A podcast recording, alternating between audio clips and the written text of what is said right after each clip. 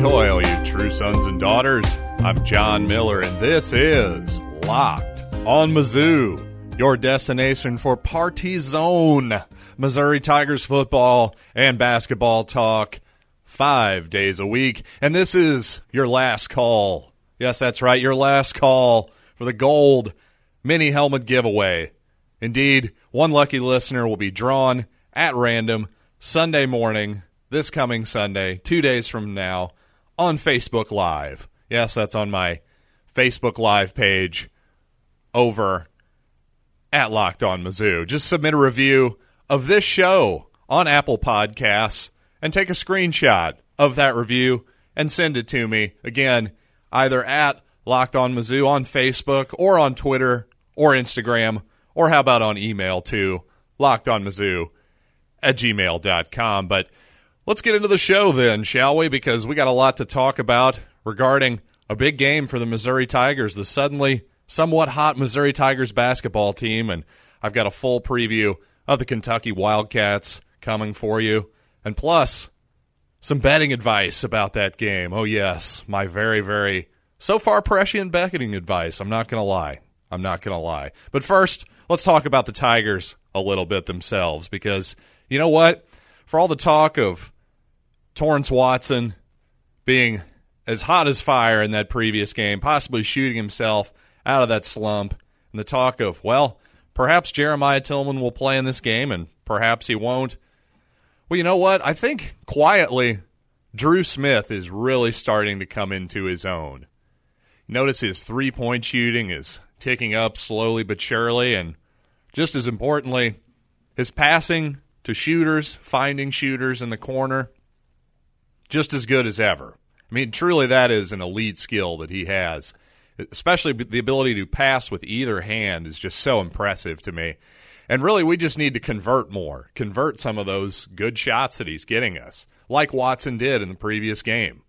And honestly, you know, Smith has really shown a penchant for playing some of his best balls, some of his best ball, excuse me, in these big games, in the game where the lights are a little brighter, these road games, in particular against Xavier, when maybe Dru was still finding his footing a little bit. I think that was one of his stronger games, and where he figured out that, oh, I need to start taking it to the hole more, maybe at this level, and making things happen in the paint, kicking out, getting to the foul line, that type of deal. And I think, really, in this game, I think that's something that Dru's going to have to just keep doing, just keep keep staying the course, as it were, against these Kentucky Wildcats. So there's been some talk in other spaces about Cuonzo Martin and how our lineup is still maybe not settled. But what I really noted, just looking at lineup data, is that in Missouri's last five games, only one of its top 10 used lineups could really be described as a four guard lineup or a small lineup, if you will. And in fact, it seems like the most effective units the Missouri's used have been the big lineups. And by big lineups, I mean at least two of the following players on the court at the same time. That would be Tilmon, Nico, Mitchell Smith, Kobe Brown, and then to a lesser extent, guys like Parker Braun, Tray Jackson. Anybody that could reasonably be considered a power forward in the traditional sense. Well, really, I, I, think that is the one thing that has been decided so far that really our, our four guard lineups may not be all that effective, is what I'm trying to say, especially considering what a revelation Mitchell Smith has been as a pick and roll defender lately and just as a defender in general, crashing down, taking charges, using his length and quickness to his advantage.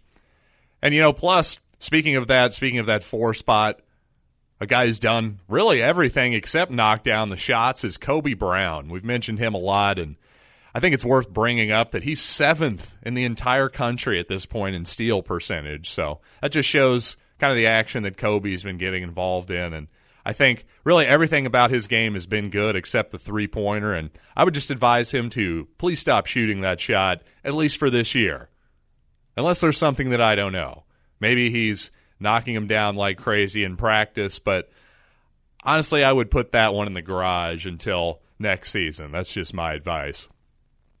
Now, obviously, as I alluded to earlier, the big question mark for Missouri coming in will be whether or not Jeremiah Tilmon will play.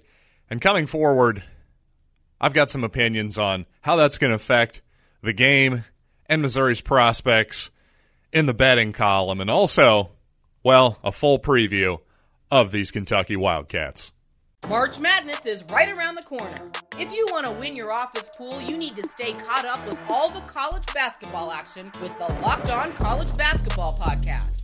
Every Monday, Andy Patton and Isaac Shade recap the biggest stories in college basketball, keep you up to date on the NCAA tournament bubble, and get you ready for the upcoming week of games.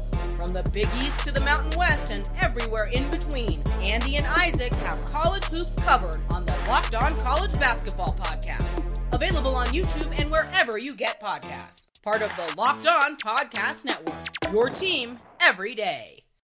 Really, of all of John Calipari's recent rosters in this era of Kentucky basketball, this is really about the least one and done type roster that I've seen. I mean, really, honestly, for as much as Bobby Knight hates John Calipari, I'm sure, this feels like a team really that Bobby Knight could love. There's really nothing terribly spectacular about it. There is no especially flashy NBA prospect on this roster. And in fact, well, the Wildcats lost to Evansville this year, so you might think, boy, this team is just not up to snuff. But really digging in deeper, you see that they beat Louisville recently. They also beat Michigan State in their first game out this year. Really, when I look at it, I think this is a good, not a great Kentucky team. So certainly, they, this is still going to be a tall order from Missouri. Don't have no doubts about that. But at the same time, this does feel like a game, an opportunity Missouri could win. There again, there is no Anthony Davis, there is no Karl-Anthony Towns on this team really Tyrese Maxey. That's probably the guy who's the closest you're going to get to a high end NBA prospect on this team.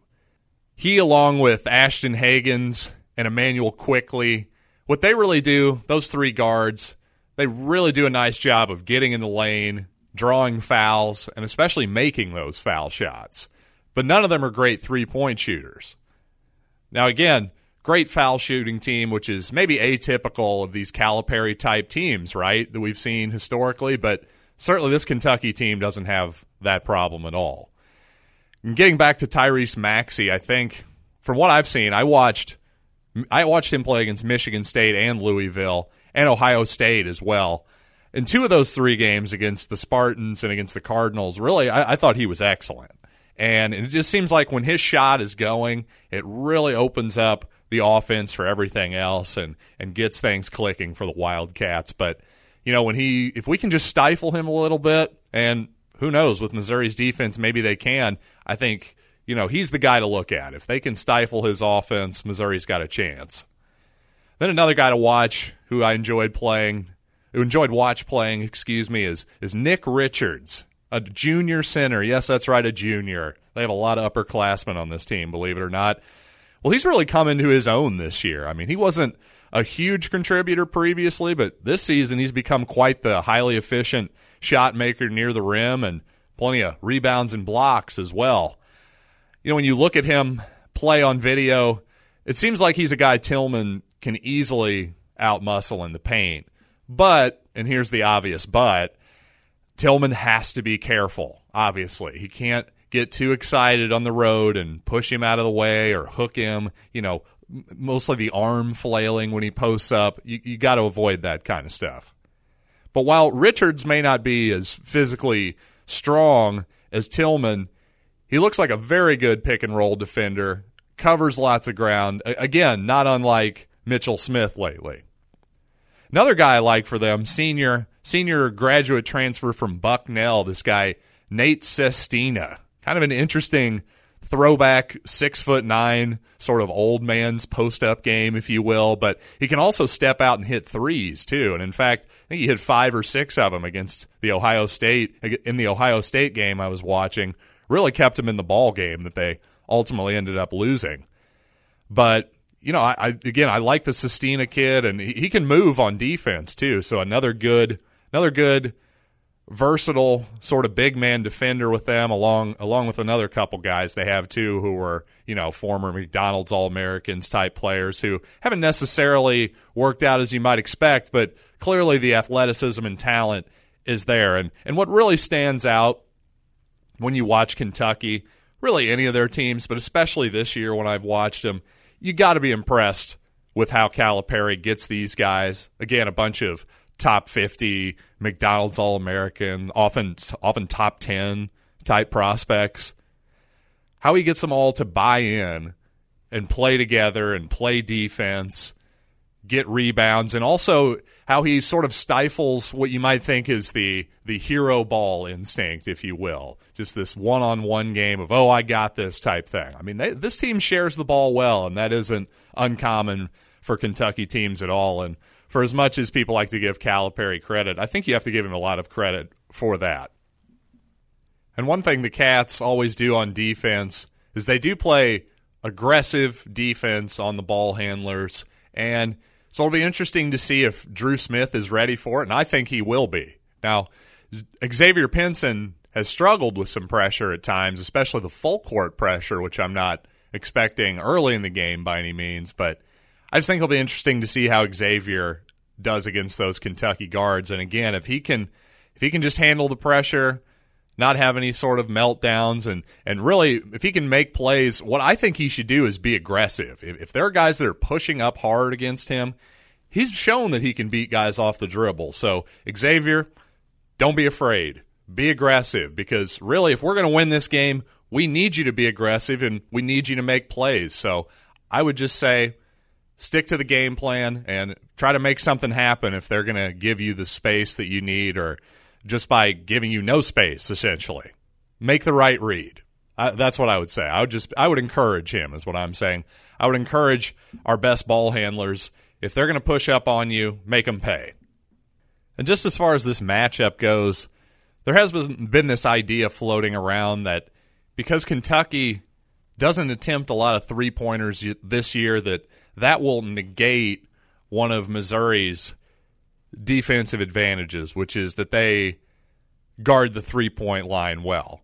But when you watch Missouri, it's not as though they're flying around and just wantonly contesting every three pointer. I mean, they're closing out under control, never really leaping off their feet. You see, but so I'm really I don't necessarily buy into that that somehow that okay, well, Missouri's great at three-point defense but they're bad at other aspects of defense or something. If that were true, I could go with that, but I don't think that that matchup thing necessarily adds up. To me, I think these are both good defensive teams from what I've seen, so I'm kind of expecting a low scoring affair and with all that in mind, I've got some predictions about this game, including how I believe that you can profit off of my knowledge. Well, at least I hope so. By golly, you've profited so far if you've listened to me. But with all that being said, it's time for Should You Bet on Missouri or Not? Well, unfortunately, unlike college football, as I'm learning, which has its lines posted for days, if not weeks, leading into each major college football game. Well, Missouri, Kentucky, and the entire slate of college basketball tomorrow is is still not out yet. So we don't exactly know what the line is going to be. But you know what? Here's another thing we've learned. KenPom has a pretty pretty good estimate of where it's going to be. And even if they're off a point or two, that's okay. We can just decide right now where we like the line and where we don't. We don't have to know immediately today where it is. We can just plan ahead like the good Boy Scouts that we are. And indeed, as you might expect, KenPom does have Kentucky favored to win this game. Their projection Kentucky 68, Missouri 60. And my first reaction with that projection, if that really is the total, if the total is 128, I would certainly take the under.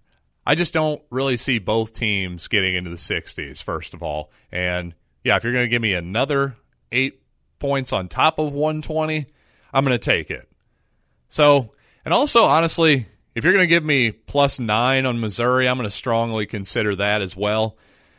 But what I think is even more interesting, what will happen if Jeremiah Tilmon is ruled out before the game? Does that move the line? Does that make does that make a possible 8 9 point line? Does that make it 10, 11, 12? Or perhaps does Kentucky get even more respect than what I'm guessing just because, well, public perception, obviously, and just the sheer amount of Kentucky fans. All these things factor into any sort of betting market. But again, getting back to the Tilmon market, the idea of how he would move the market, his participation. Honestly, if Tilmon is ruled out and the betting line moves by a basket or more, I think that's actually an opportunity because again, how many times have we seen Tilmon get in foul trouble and really be a zero? I hate to say that. I wish that weren't the case, but it happens. It happens time and time again, quite honestly. We've also seen that when Tilmon is not the focal point of the offense, well, sometimes the offense works better. So, again, these are things that I, as a Missouri fan, realize, and they're things that you might realize as well. If you're shaking your head and agreeing with me, then, well, what we have then is an edge, at least in our mind. So you have to take those points. If they're going to give you those points tomorrow, you got to take them.